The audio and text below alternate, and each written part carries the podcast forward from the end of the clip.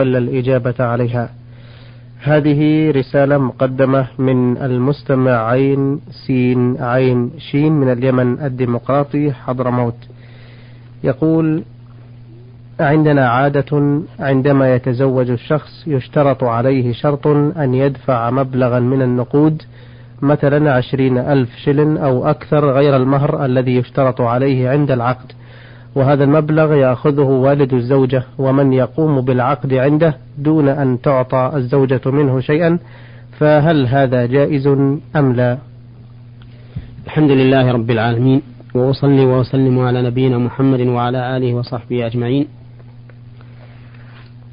جوابنا على هذا السؤال هو أن المهر أو الصداق أو الجهاز أو ما أشبه ذلك من العبارات الدالة على العوض الذي تعطاه المرأة في مقابلة نكاحها. هذا إنما يكون ملكا للزوجة لقوله تعالى وآتوا النساء صدوقاتهن نحلة ولا يحل لأحد أن يشترط لنفسه منه شيئا لا الأب ولا غيره. ولكن إذا تم العقد وأراد الزوج أن يكرم أحدا من أقارب الزوجة بهدية فلا حرج.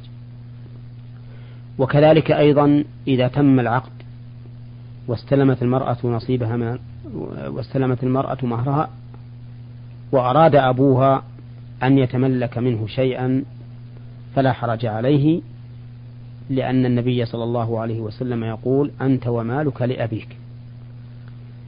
وأما جعل هذا شرطا عند العقد بحيث يعرف أن لأبيها أو أخيها أو من يتولى عقدها شيئا مما جعل لها فإن ذلك حرام نعم. أه، لها سؤال آخر تقول فيه تخريق أذان البنت للتجميل أو لتعليق حلية من الذهب بها هل هذا جائز أم لا نعم هذا جائز ولا حرج فيه لأن المرأة محتاجة إلى أن تعلق الخروص وشبهها وشبهها في أذنيها وهذا الثقب الذي يكون في شحمة الأذن لا يضرها بشيء. نعم. لها سؤال أخير تقول فيه أيضا إذا كان شخص عنده ولد واحد فقط وبنات أكثر من أربع ولديه مال وقد باع هذا المال على الولد دون البنات أو وهبه له دون البنات فهل هذا جائز أم لا؟ أما هبته للولد دون البنات فإن هذا حرام ولا يجوز لأن النبي صلى الله عليه وسلم يقول اتقوا الله واعدلوا بين أولادكم. وأما بيعه على الولد فإن باعه بثمن المثل أي بما يساوي لو باعه على غيره فهذا لا بأس به لأنه ليس في ذلك هبة ولا محاباة. وأما إذا باعه بأقل من ثمن المثل فإن ذلك حرام ولا يجوز لأن ذلك من باب تفضيل بعضهم على بعض. نعم. نعم. أه لو باعه الثمن هذا يعتبر تركة يستحقها الجميع أو يستحق منها الجميع. أه إذا باعه فيما إذا مات. نعم. لأبيه. نعم. فإذا مات أبوه وباق عنده منه شيء فهو يكون تركة. هذه رسالة من السائل عبد الله بن عبد الرحمن محمد من محافظة عدن. آه يقول كيف تكون معاملة من يبتعد عن السنة ويبتدع في الدين ما ليس منه ادعاء خشية الفتنة من العامة؟ وإن ذلك استدراجا لتأليف قلوبهم كما يدعي. معاملة هذا المبتدع الذي يبتدع في دين الله ما ليس منه ليرضي عباد الله؟ أن ينصح عن هذا العمل لأنه عمل محرم. والله سبحانه وتعالى يقول فلا تخشوا الناس واخشون. ولا يمكن أن يداهن عباد الله في أمر لم يشرعه الله. فالواجب عليه التوبة إلى الله من هذا الأمر وأن يسير على دين الله سبحانه وتعالى وعلى الهدي الذي بعث الله به محمدا صلى الله عليه وسلم سواء رضي الناس بذلك أم لم يرضوا. لكن الأمور المجهولة لدى الناس من السنة ينبغي للإنسان أن يمهد لها تمهيدا يتألف به الناس قبل أن يظهرها لهم. هو يفعلها لا يدعها ولكنه إذا خاف من نفور الناس فإنه يمهد لذلك ويدعوهم بالحكمة حتى يطمئنوا بها وتنشرح بها صدورهم. وأما ترك السنة مراعاة لهم فهذا لا ينبغي أو ابتداع شيء في دين الله مراعاة لهم فهو أمر لا يجوز. له سؤال آخر يقول ما حكم تناول الحبوب المنومة أو المسمى بالمهدئات؟ وهل تدخل ضمن المخدرات أم ماذا؟ وهل يجوز استخدامها إذا دعت الضرورة أو أرشد إليها الطبيب؟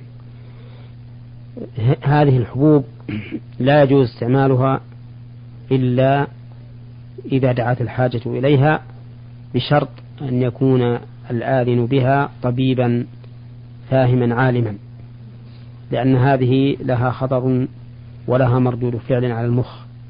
فإذا استعملها الإنسان فقد يهدأ تلك الساعة ويلين لكنه يعقبه شر أكبر وأعظم.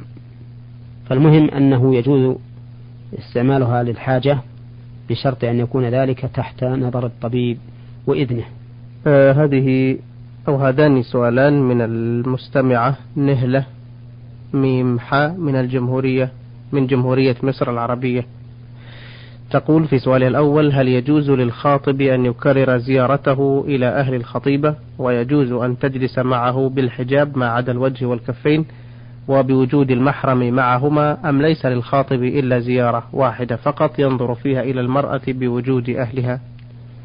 نعم الخاطب لا ينبغي أن يكرر الذهاب إلى أهل الزوجة والتحدث إليها ولكن ينظر إليها حتى يتبين له الأمر. فإذا لم يتبين له الأمر في أول مرة وأراد أن يعود فلا حرج ويكرر ذلك حتى يتبين له الأمر. أما بعد أن يتبين له الأمر ويقدم على أو ويعزم على الخطبة فإنه لا حاجة إلى أن يزورهم. وأما قول السائل محتجبة سوى الوجه والكفين فنحن نقول له ولغيره إن الحجاب هو حجاب الوجه فإن الوجه هو الذي يجب على المرأة أن تستره. لأنه محل الفتنة ومحل تعلق الرجل بالمرأة والإنسان لو رأى أن وجه المرأة جميل وبقية بدنها دون ذلك وهو ممن يريد الجمال لأقدم على خطبتها. ولو رأى أن وجهها غير غير جميل ولو كان وجه جسمها من أقوم الأجسام والأبدان وهو ممن يريد الجمال فإنه لن يقدم عليها. فمحل, فمحل الرغبة والرهبة هو الوجه وهو الذي يجب على المرأة أن تستره لأنه محل الفتنة.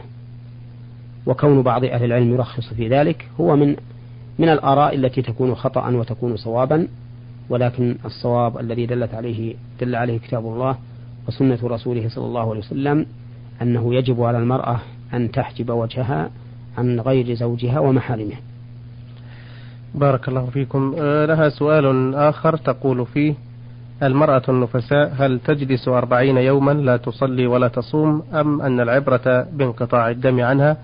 فمتى انقطع تطهرت وصلت؟ وما هي أقل مدة للطهر؟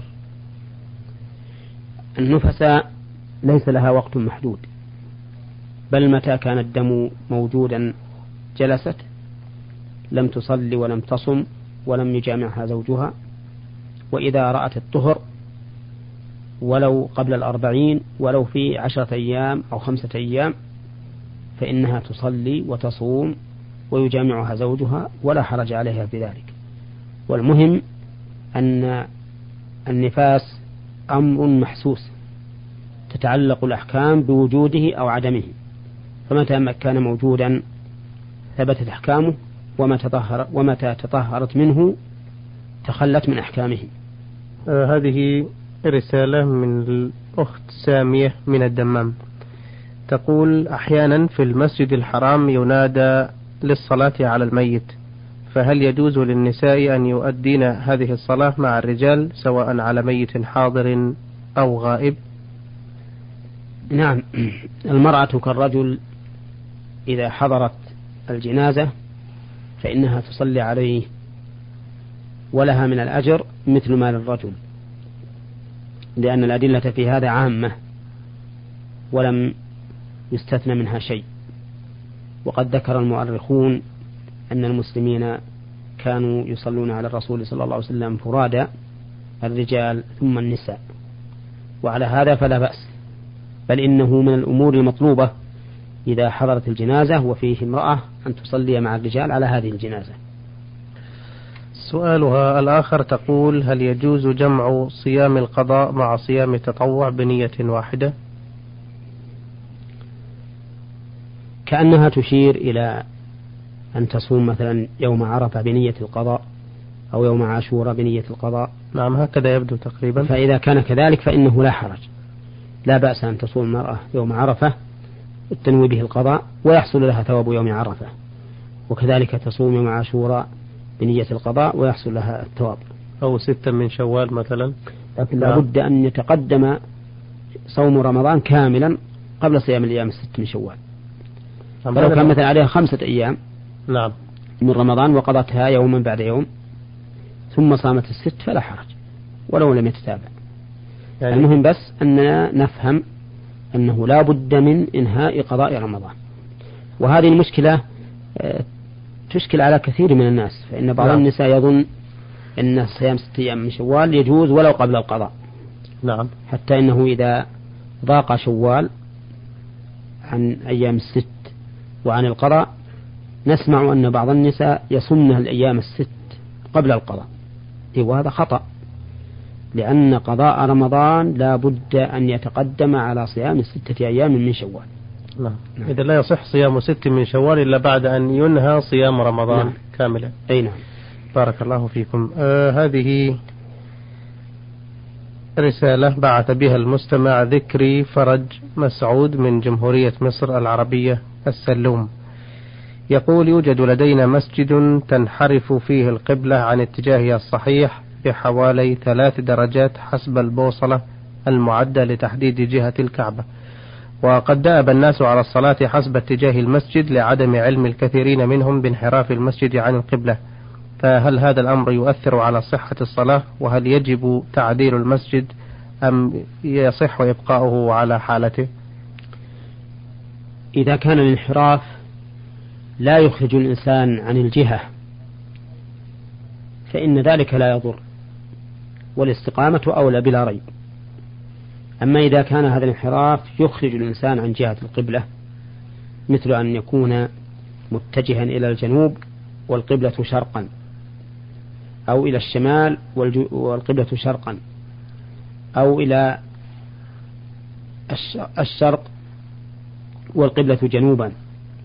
فلا ريب أن هذا يجب تعديل المسجد أو يجب الاتجاه إلى جهة القبلة وإن خالفت جهة المسجد. آه هذه رسالة من المستمع أحمد محمد الزهراني. يقول لقد حلفت بالحرام ولست متأكدا من عدد الأيمان بالحرام وكان ذلك أمام نفسي و آه، في وقت ضائقة وفي مكان واحد وذلك على ألا أفعل شيئا من الأشياء وقد امتنعت وتركت ذلك الشيء مدة من الزمن ثم عدت إلى فعله. وبما أنني متزوج ولا أدري لو تخلل ذلك الحلف بالحرام الحلف بالله فما هو الحل في هذا الموضوع؟ نقول الأخ السائل الزهراني يجب عليك ألا تحلف إلا بالله. لأن النبي صلى الله عليه وسلم يقول من كان حالفا فليحلف بالله أو ليصمت. والحلف بالطلاق أو بالحرام ليس من الأحلاف المشروعة. ولكن إذا وقع للإنسان فإنه يعتبر في حكم اليمين فيكفر عنه كفارة يمين إذا خالف ما حلف عليه. فهذا الشيء الذي قلت علي الحرام ألا أفعله ثم فعلته يجب عليك أن تكفر كفارة يمين. وذلك بأن تطعم عشرة مساكين أو تكسوهم أو تعتق رقبة فإن لم تجد فتصوم ثلاثة أيام متتابعة. ولكني أنصحك بأن لا تطلق لسانك في الحلف بغير الله لا بالحرام ولا بالطلاق ولا بغيرهما. جزاكم الله خيرا. آه هذا سؤال من المستمع ميم فيا من الكويت يقول تشاجرت أنا وزوجتي وغضبت من كلامها وقلت لها طالق ثم قلت لها مرة أخرى أنت طالق وخرجت من الغرفة التي هي بها وهي إلى الآن لم تخرج من البيت الذي نسكن فيه فهي تريد أن تبقى عند أولادها فما الحكم في هذا؟ الحكم في هذا أنه إذا لم يسبق هذا الطلاق طلاق مرتين فإنك تراجعها. تراجعها وتعتبر هذه طلقة واحدة. وكيفية المراجعة؟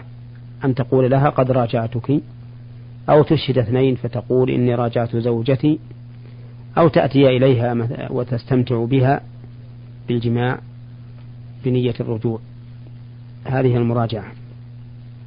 ولكني أيضا مع هذا الجواب أحذرك أن يستولي عليك الغضب. فإن النبي صلى الله عليه وسلم جاءه رجل فقال يا رسول الله أوصني.